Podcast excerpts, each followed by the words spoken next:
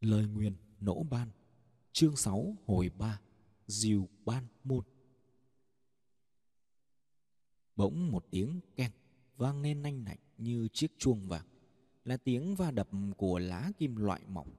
Lỗ tình hiếu đột nhiên khựng lại. Chiếc cổ cứng ngắc xoay giật cục ra phía ngoài sân. Hai mắt nộn ngược, lại một tràng tiếng vỡ kim loại vọng đến. Nỗ tình hiếu bỗng như sực nhớ ra điều gì đẩy vội nỗ nhất khí ra, rồi lao nhanh ra ngoài. Nỗ nhất khí ngã ngửa trên nền nhà, cậu cố gắng nhấc người lên, há to miệng thở. Suốt hai mươi mấy năm qua, đây là lần đầu tiên cậu khao khát được thở đến như vậy. Một hồi lâu sau, cậu mới lật nghiêng được thân mình, đứng dậy một cách chật vật. Cậu lo sợ lỡ tình hiếu đột ngột quay lại, khi đó cậu sẽ chết chắc giờ đây, cậu cần phải nhanh chóng tìm nơi ẩn nấp. Nhưng cậu lại không biết trong nhà mình nơi nào là nơi có thể ẩn nấp. Mà không biết lỗ Thịnh hiếu cũng sẽ tìm ra cậu. Cậu vịn vào cây cột trụ trong gian nhà chính, nhìn sang hai bên. Thấy cửa hai phòng đều đóng chặt, cậu không dám tùy tiện mở cửa.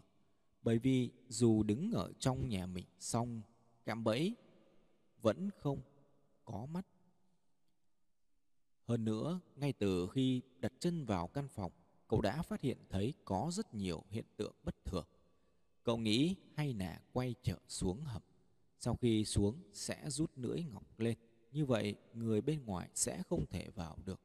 Hơn nữa, cậu cũng tin rằng mật thất của nhà họ lỗ chắc chắn sẽ có đường ra. Cho dù không có đường ra, cậu vẫn có một lá bùa hộ mạng. Đó chính là cơ sở tập cậu đang mang trên người, có được cuốn sách nụa đã lặp lên, thành tựu huy hoàng của hai người thợ vĩ đại, không tiền, khoáng hậu. Chắc chắn việc tìm cách mở cửa mật thất sẽ không quá khó khăn.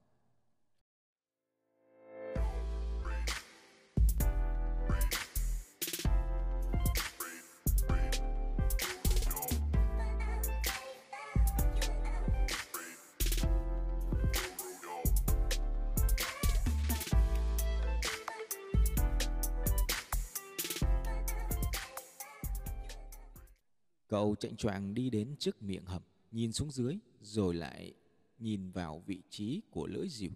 Tiếp đó cậu lắp sợi dây buộc trên sợi dìu. Không chút do dự, kéo nó lên. Lập tức phiến đá xung quanh miệng hầm bắt đầu xoay chuyển. Miệng hầm nhanh chóng thu nhỏ lại. Lỗ nhất khí vội vàng bước lại, chuẩn bị nhảy vào miệng hầm. Đúng lúc đó, ngoài cửa vọng lại một tiếng rú thê thảm. Tiếng rú quét thành một đường vòng cung trong căn phòng rồi đáp xuống sau lưng cậu. Kết thúc bằng một tiếng rơi lặng lẽ. Ngay sau đó, một bàn tay túm chặt lấy gót chân cậu. Lỗ nhất khí vội vàng cúi xuống nhìn, người đang nằm dưới đất chính là nỗ thịnh hiếu. Lên mặt ông đã hết vẻ cuồng dại, chỉ còn lại nỗi đau cùng cực. Lần áo mỏng, trước ngực ông đã thủng thành một mảng lớn hình răng cưa, trông như chiếc lá phong lộ rõ một khoảng thịt tím bẩm hai bên mép trào ra từng dòng máu đỏ tươi. Lỗ nước khí vừa cúi xuống, cửa hầm đã khép lại, lên nhà lát đá xanh lại băng phẳng như chưa từng có chuyện gì xảy ra. Cùng lúc đó, một cái bóng cao lớn vạm vỡ nù nù hiện ra trước cửa. Người đứng trước cửa quả là một gã khổng lồ, phải cao hơn nỗ nhất khí tới hai cái đầu. Dưới lớp áo bông dày vẫn có thể nhận ra một thân hình cơ bắp cuộn cuộn lưng hổ, eo báo lỗ nhĩ khí không nhìn thấy mặt hắn, do hắn đứng quay lưng vào cửa, hai tay chắp sau lưng. Bóng người đột ngột di chuyển, hai bước lên trên không nuôi về phía sau.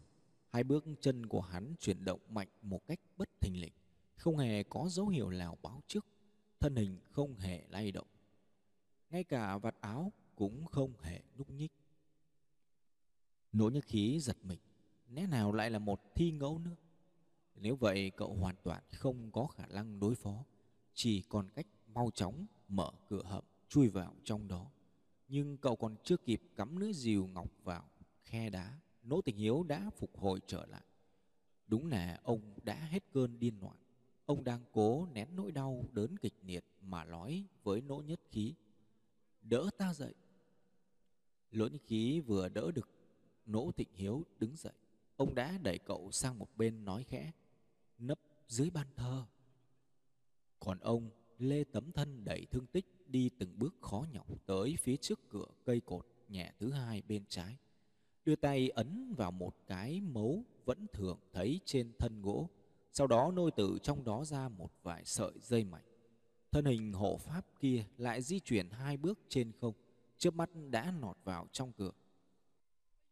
Lỗ nhất khí nãy giờ vẫn nhìn hắn không chớp mắt, song cậu không thể nhận ra hắn làm thế nào để vượt qua được bậc cửa cao hơn nửa thước. Lỗ tình hiếu cao giọng quát lớn. Bao vây ban môn, chúng ta suốt 20 năm, hôm nay lại muốn đuổi cùng diệt tận. Giờ ta sẽ cho ngươi được tọa nguyện, nếu ngươi không sợ chết thì lại đây. Nghe những lời lạnh, lỗ những khí bỗng giật mình.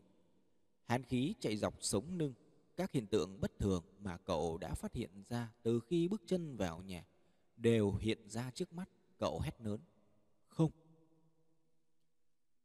Rồi cầm súng trong tay, chạy vụt đến nỗ tịnh hiếu, giữ chặt lấy tay ông mà nói.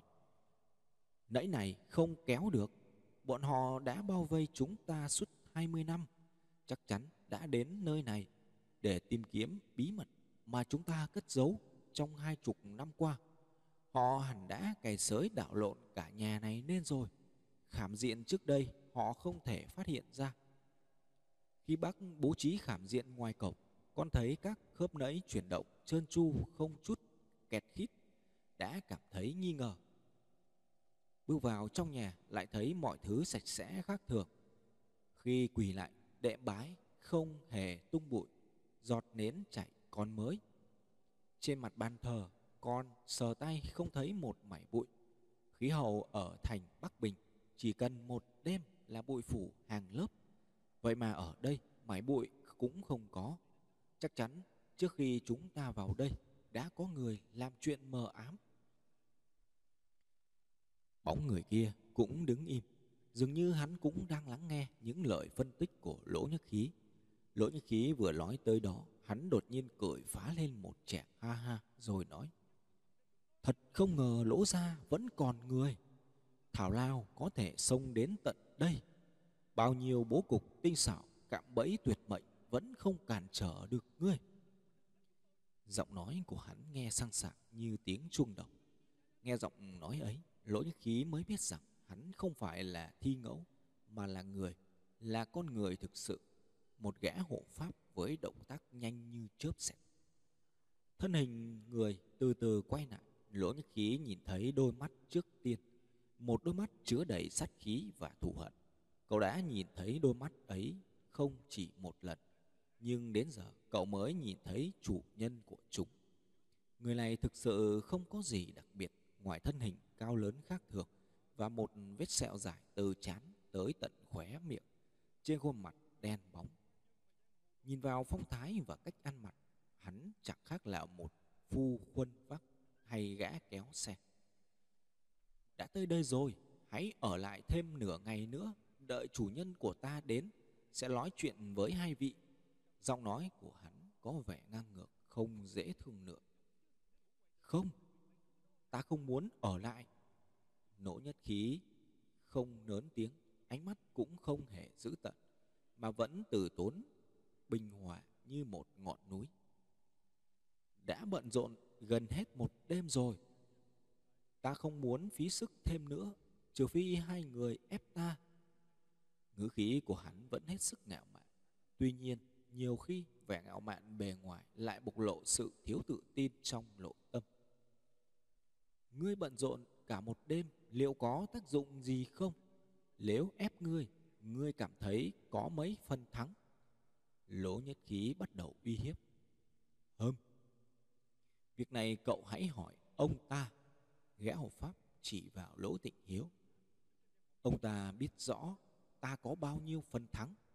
Lúc này giọng nói của hắn ta rõ ràng có ít nhiều lo lắng. Vậy ngươi cảm thấy nếu so sánh về kỹ nghệ trong môn phái của ngươi, thì các ngươi giỏi võ thuật hơn hay giỏi đặt cạm bẫy hơn? Giọng nói của lỗ nhất khí càng lúc càng tỏ ra sự mỉa mai. Gã hộ pháp cứng họng không biết phải trả lời như thế nào. Vẻ mặt hắn có phần đúng túng. Hắn không dám nhận rõ võ nghệ của mình kém cỏi, càng không dám nói chủ nhân bài trí khảm diện thấp hay cao. Cũng khó tránh. Ngươi chẳng qua cũng chỉ là kẻ sai vặt. Làm sao biết được chỗ kỳ diệu của khảm diện nút nẫy? Chủ nhân của ngươi chẳng qua chỉ sai ngươi canh nhà, bật nẫy. Ngươi có khác gì con chó dại ngoài kia? Rõ ràng lỗ nhất khí đang muốn chọc tức hắn. Quả nhiên gã hộ pháp đã lội giận, mắt hắn như tóe lửa. Thân hình hắn vẫn bất chấp. Chỉ có bàn chân nướt lên trên không, tung đá một cái. Ngươi có biết chủ nhân của ngươi bao vây ngôi nhà này suốt 20 năm để tìm kiếm thứ gì không? Lỗ nhất khí vẫn không hề phản ứng trước động tác nướt đến thình lình của hắn. Gã khổng lồ di chuyển rất nhanh, chiếc mắt đã áp sát nỗ nhất khí. Bàn tay rộng lớn của hắn đã sắp chạm được vào cổ cậu. Có vẻ như muốn vặn đứt cổ cậu đến nơi. Nhưng vừa nghe thấy lời này, hắn lập tức rụt tay về, thân hình hơi khựng lại. Ngươi thử nói xem, nếu ta phá hủy thứ mà chủ nhân ngươi muốn có, thì ngươi và ta sẽ có kết quả ra sao? Lối khí vẫn không thèm đếm xỉa tới phản ứng của hắn, thản nhiên nói. Phản ứng của hắn bỗng trở lên trì đột, hắn không di chuyển nữa, hình như đang suy nghĩ về vấn đề này. Vào đúng khoảnh khắc đó, tiếng súng vang lên. Lỗ khí vẫn giấu súng trong túi vải. Cậu vừa lổ súng về phía sau nớp vải. Cậu biết, từ khi xông vào trạch viện, cậu đã lộ súng rất nhiều lần. Vậy gã hộ pháp này dám đứng xoay lưng trước cửa, chắc chắn hắn không sợ khẩu súng trong tay cậu. Hơn nữa vừa rồi, cậu thậm chí còn không nhìn rõ hắn bước qua bậu cửa thế nào. Tốc độ di chuyển của hắn chắc hẳn không thua kém tam canh hạt. Lỗ Nhất Khí đã tính toán rất kỹ nếu muốn bắn trúng kẻ này. Cần phải dùng đến biện pháp khác. Lúc này khoảng cách giữa hai người đã rất gần mà hắn lại có vẻ phân tâm. Bởi vậy đây chính là cơ hội tốt nhất và cậu lổ súng. Nỗ Khí không bắn vào chỗ hiểm của đối phương. Cậu biết muốn bắn vào chỗ hiểm phải dịch lòng súng lên cao hơn. Động tác nhỏ đó chắc chắn sẽ không qua lỗi cặp mắt của hắn, chỉ nhích ngón tay và bóp cỏ. Gã hộ pháp không cần nhún đầu gối đã nhảy vọt lên cao. Viên đạn bay sượt qua dưới đế giày của hắn. Hắn biết không thể lùi về phía sau. Trong lúc nhảy về phía sau, nếu bị truy kích, hắn sẽ khó mà tránh né được. Khi thân thể lơ lửng trên không, bởi vậy vừa nhảy vụt lên cao, hắn đã gập lưng về phía trước bay vèo qua đầu lỗ nhất khí đáp xuống sau lưng cậu lỗ nhất khí cũng hành động xong, động tác của cậu rất khó coi. Ba chân bốn cẳng vừa bò sát, vừa toài ra, nhưng cũng rất nhanh chóng. Khi gã hộ pháp bay qua đầu lỗ nhất khí cậu liền thụt xuống theo bản năng rồi lao về phía trước. Tay trái chống đất, lăn người sang một bên, đồng thời tay phải vung lên bóp cọ về phía gã hộ pháp vừa chưa kịp chạm đất. Gã Pháp tuy quay lưng lại với nỗ nhất khí, song lập tức trượt thẳng thân người về phía trước, mau lẹ như một bóng ma, nhẹ nhàng tránh được phát đạn của cậu. Lỗ nhất khí tiếp tục năn thêm nửa vòng, rồi ngồi bật dậy. Người ngả ra sau, gương súng bắn tiếp phát thứ ba. Lúc này gã hộ pháp đã kịp xoay người lại, phát đạn thứ ba bay đến giữa chán hắn. Hắn né tránh càng dễ dàng hơn cơ thể gần như không cần nhúc nhích. Nỗ Nhất Khí cảm thấy hơi tuyệt vọng. Cậu biết đã bỏ đỡ thời cơ tốt nhất, giờ đây đã không còn cơ hội để bắn trúng hắn. Gạo Pháp di chuyển về phía trước hai bước. Tuy biết nỗ nhất khí không thể gây tổn thương đến hắn, nhưng không hiểu vì sao trong lòng hắn vẫn có một cảm giác sợ hãi rất khó lý giải. Tựa như lỗi kinh sợ khốn đốn với chủ nhân của hắn.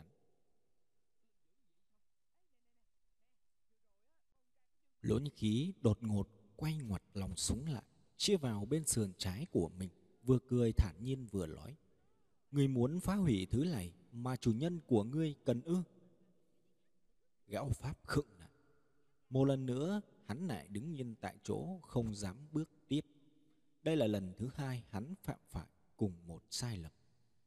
Tuy lòng súng của lỗ nhất khí chĩa vào cậu, xong người cậu lại nghiêng sang trái, có thể trượt lòng súng qua sườn trái, rồi dùng ngón tay bóp cỏ. Tuy hy vọng rất mong manh, song lỗ như khí vẫn muốn liều mạng lần cuối. Cậu bóp cỏ liên tục bắn hết ba phát đạn còn sót lại.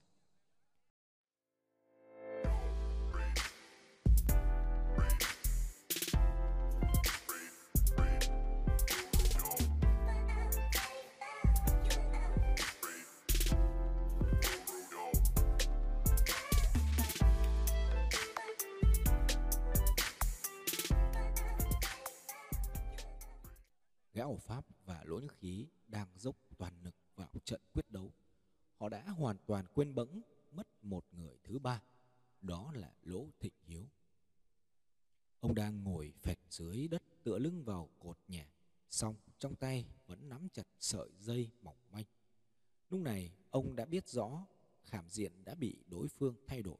Bởi vậy nếu phán đoán dựa vào vị trí đứng của hai người thì chỗ đứng của Lỗ Nhất Khí giờ đây có lẽ là an toàn nhất. Còn gã hộ pháp kia đang đứng gần ông, gần như đã hoán đổi vị trí của Lỗ Nhất Khí. Hơn nữa lúc này hắn đang bị Lỗ Nhất Khí uy hiếp, nên có phần luống cuống. Đây quả là một cơ hội tuyệt vời. Và Lỗ Tình Hiếu giật mạnh sợi dây. Ông nhủ thầm sẽ cùng liệu một phen. Nãy đã bật khảm đã động cánh cửa hai gian đông tây trượt ra êm du không một âm thanh. Tên bắn vun vút từng dãy như mưa rào từ giữa lóc nhà rơi xuống ba thanh kẹo mái gác. Mấy chục mũi nao xuống phóng như tia chớp xẹt quá nhiên, bật nẫy đã bị đối phương thay đổi. Toàn bộ các mũi tên đã lao nhọn, đều phóng về phía nỗ thịnh hiếu và gã hộ pháp. Nhưng gã hộ pháp vẫn nhanh nhẹn không ngờ tới. Hai cánh tay to lớn múa lên tít mù, chắn đỡ, đập rơi vô số ám khí. Thế nhưng vẫn có những ám khí hắn không thể đánh rơi nổi. Đó chính là ba phát đạn liên tiếp của lỗ nhất khí. Nghe thấy tiếng súng vang lên, hắn chỉ biết né tránh. Phát súng đầu tiên hắn không kịp né, viên đạn xuyên thẳng vào sườn trái nhưng hai phát đạn tiếp theo đều không trúng đích. Nhưng để lẽ tránh hai đường đạn đó, hắn đã trả một cái giá rất đắt. Một mũi nào cắm phập vào đùi phải hắn, bà vai trái trúng liền hai mũi tên, lại thêm một mũi tên trúng vào bắp chân trái. Bị trúng thương, gã Pháp trở lên hoảng loạn. Kỳ thực với công lực của hắn, cho dù bị thương vẫn có thể dễ dàng lấy mạng Lỗ Thịnh Hiếu và Lỗ Nhất Khí. Song hắn đã thực sự khiếp đảm, chỉ kịp gầm lên một tiếng rồi tung mình bay ra phía cửa. Lúc đó lại thêm hai mũi tên nữa găm trúng cánh tay phải và lưng phải của hắn. Gạo Pháp vừa gào rú vừa chạy mất tăm. Hai hồi gõ đập qua cửa, khảm diện yên tĩnh trở lại. Trong trận chiến này, Lỗ Nhất Khí không hề bị tổn thương đến một sợi tóc Cậu đứng bật dậy nhìn Đỗ Tịnh Hiếu vẫn ngồi dựa vào cây cột. Nửa thân trên chúng đến hơn chục mũi tên, cả sau lẫn trước. Hai chân bị mấy mũi nao ghim chặt xuống nền nhà. Lửa thân trên máu không ra nhiều vì mũi tên không có khe dẫn máu. Thân tên đã bịt kín vết thương. Ngược lại, hai chân ông máu tuôn xối xả thành vũng lớn. Lỗ khí vội chạy tới chỗ bác Cậu muốn tìm cách bịt vết thương lại, song không biết phải bắt đầu từ đâu đây. Hai tay cuống cuồng không biết đặt vào chỗ nào. Nỗ tình hiếu giữ nấy tay cậu, khó nhọc lên tiếng. Mang hòm gỗ lại đây. Lỗ nhất ký vội vã chạy đi mang chiếc hòm lại. Cậu hy vọng chiếc hòm gỗ có thể cứu sống được bác. Thế nhưng chiếc hòm gỗ đã không thể giúp gì được Nỗ Thịnh Hiếu. Nó chỉ mang đến cho lỗ nhĩ khí những lợi chăn chối cuối cùng. Máu trào ra không ngừng, từ khóe miệng lỗ tịnh hiếu. Ông cố gắng dồn chút hơi tàn chỉ vào một ngăn kéo trên hòm gỗ nói. Đẩy nãy ngầm chính giữa phía dưới vào trong kéo trái ấn phải mở ra. Nỗi khí làm theo lời ông mở được ngăn kéo ra. Đó là một ngăn kéo được phong kín không lớn lắm. Bên trong đó có một cuốn sách lụa khá dày trên bìa sách có hai chữ viết theo lối hành thư rất đẹp. Ban kinh. Nỗ nhất khí thuận tay lật dở trang đầu tiên. Chỉ nhìn thấy hai hàng chữ dọc. Nếu như nghe được lời trong đá, biết nơi tàng bảo tại tám phương. Nỗ tình hiếu lại hít sâu một hơi, hỏi, có thấy gì dưới hầm không? Lỗ nhất khí bèn đáp. Thiên bảo tám phương chấn hung huyệt, bắt tự số mãn định phàm cương. Cơ xảo tập, thẻ ngọc ghi phương vị, con đều đã lấy được. Đôi mắt nỗ tịnh hiếu bỗng sáng rực lên. Thật không? Con đã thực sự nghe được lời trong tảng đá ư?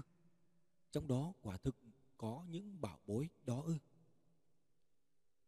Các thế hệ lỗ gia đời đời đã giữ gìn và bảo vệ tảng đá tam thánh. Song không có ai có thể hiểu được sự kỳ diệu ẩn chứa trong đó. Lỗ tình hiếu vừa thở, đứt quãng vừa nói, tổ sư của ban môn chúng ta là công thâu ban, người đời sau gọi là lỗ ban. Ban môn đời đời đều là những người thợ mộc lành nghề hậu đạo, dựng nhà bắc cầu, đón nảnh rước cát chỉ có điều trong hơn hai nghìn năm qua, tám bảo bối, thiên bảo, định phàm cương vẫn chưa hoàn toàn được đặt đúng vị trí. Trong mạc môn, ban môn đều có người tắc trách, thậm chí chiếm đoạt trộm cắp, lén mang thiên bảo giấu đi. Bởi vậy mới có cảnh chiến tranh đẫm máu ngày hôm nay. Lỗ nhất khí không hề cảm thấy kinh ngạc trước lời nói của lỗ thịnh hiếu. Như thể cậu đã biết việc này từ lâu lắm rồi. Nỗ tình hiếu khạc ra một cục máu, nói tiếp. Hiện nay, số bát cực đã hết, vận mệnh đã ăn bài. Con là người có duyên phong huyền con hãy mang lộng phủ đi xuống phía nam, gặp cha của con để hoàn thành trọn vẹn di mệnh mà tổ sư để lại. Đây cũng là tạo phúc cho muôn dân, tích đức cho con cháu. Có lộng phủ bên mình con sẽ là môn trưởng của ban môn. Trên đường đi, tự sắc sẽ gặp người có duyên trợ giúp. Lộng phủ là nỗ nhất khí vẫn ngẩn ngơ. Lỗ tình hiếu chỉ vào sợi dây buộc lưỡi dìu ngọc đang thỏ ra ngoài miệng túi của cậu. Lỗ nhất khí lôi lưỡi dìu ngọc ra hỏi, là vật này ư? Đây chính là tín vật của ban môn. Nỗ tịnh hiếu khẽ gật đầu, bỗng chốc tinh thần ông vụt trở lên phấn chấn. Ông nắm lấy tay lỗ nhất khí, siết thật chặt, thật mạnh, sau đó nói rành rọt từng chữ.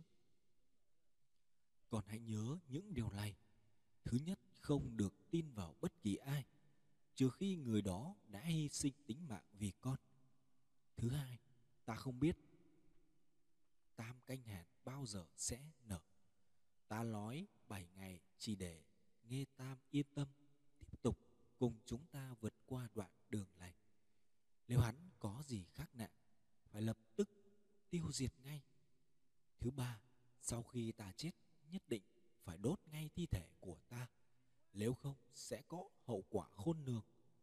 Thực ra, ngay khi ở trong nội viện, ta đã bị linh miêu cào rách da thịt. Hai con linh miêu đó chính là loại đầu đồng lưng sắt vuốt điên cuồng ta đã trúng độc linh miêu phong. Qua một thời gian, nếu phong đồng phát tán, ta sẽ không nhận ra ai nữa. Bắt được ai, ta sẽ giết người đó. Khi nãy nếu không phải gã hộ pháp kia phá vỡ bát quái sắt, phá lút móng đạp bươm bướm khiến ta bừng tỉnh. Nếu không, ngay cả con đã bị ta giết rồi. Con nữa nỗ tình hiếu đã không còn đủ sức để nói tiếp tinh thở của ông yếu đuối dần rồi im nịm hẳn Lỗ nhất khí khẽ lật miếng áo rách trên lưng ông ra xem. Vết thương đã ngả màu xanh nét, thâm đen. Còn mọc một lớp nông xanh lục dày khin khít. Giờ đây cậu đã hiểu vì sao ông thường xuyên có những biểu hiện bất thường. Ông đã gắng gượng chịu đựng nỗi đau đớn một mình. Và ngay từ đầu ông đã biết ông không bao giờ còn có thể ra khỏi gia môn lần nữa. Nỗ tình hiếu đã hoàn toàn im lặng, không còn một chút hơi tàn. Lỗ nhất khí hiểu đã đến lúc mình cần phải rời khỏi nơi đây. Cậu nhìn lần cuối người bác đang ngồi trong vũng máu, lòng đau như xé. Với cậu, ông đã là người thân thiết nhất trong cuộc đời này. Từ giờ trở đi, cậu không bao giờ còn có được một người thân như vậy nữa, kể cả cha ruột của mình. Nhưng cậu không rơi nệ, giờ đây không phải lúc để khóc. Lỗ nhất khí đẩy đổ giá lên, ngọn lửa mau chóng niếm lên bàn trướng, bài vị trên bàn thờ, chùm lên bàn ghế, xà cột. Lửa càng bốc mạnh, khuôn mặt cậu đã đỏ rực ánh lửa. Cậu cất cẩn thận ban kinh, lộng phủ, lạp thêm đầy đạn vào ổ súng. Sau đó chạy ra khỏi cửa, lao mình vào trong gió tuyết đang lúc càng thêm dữ dội.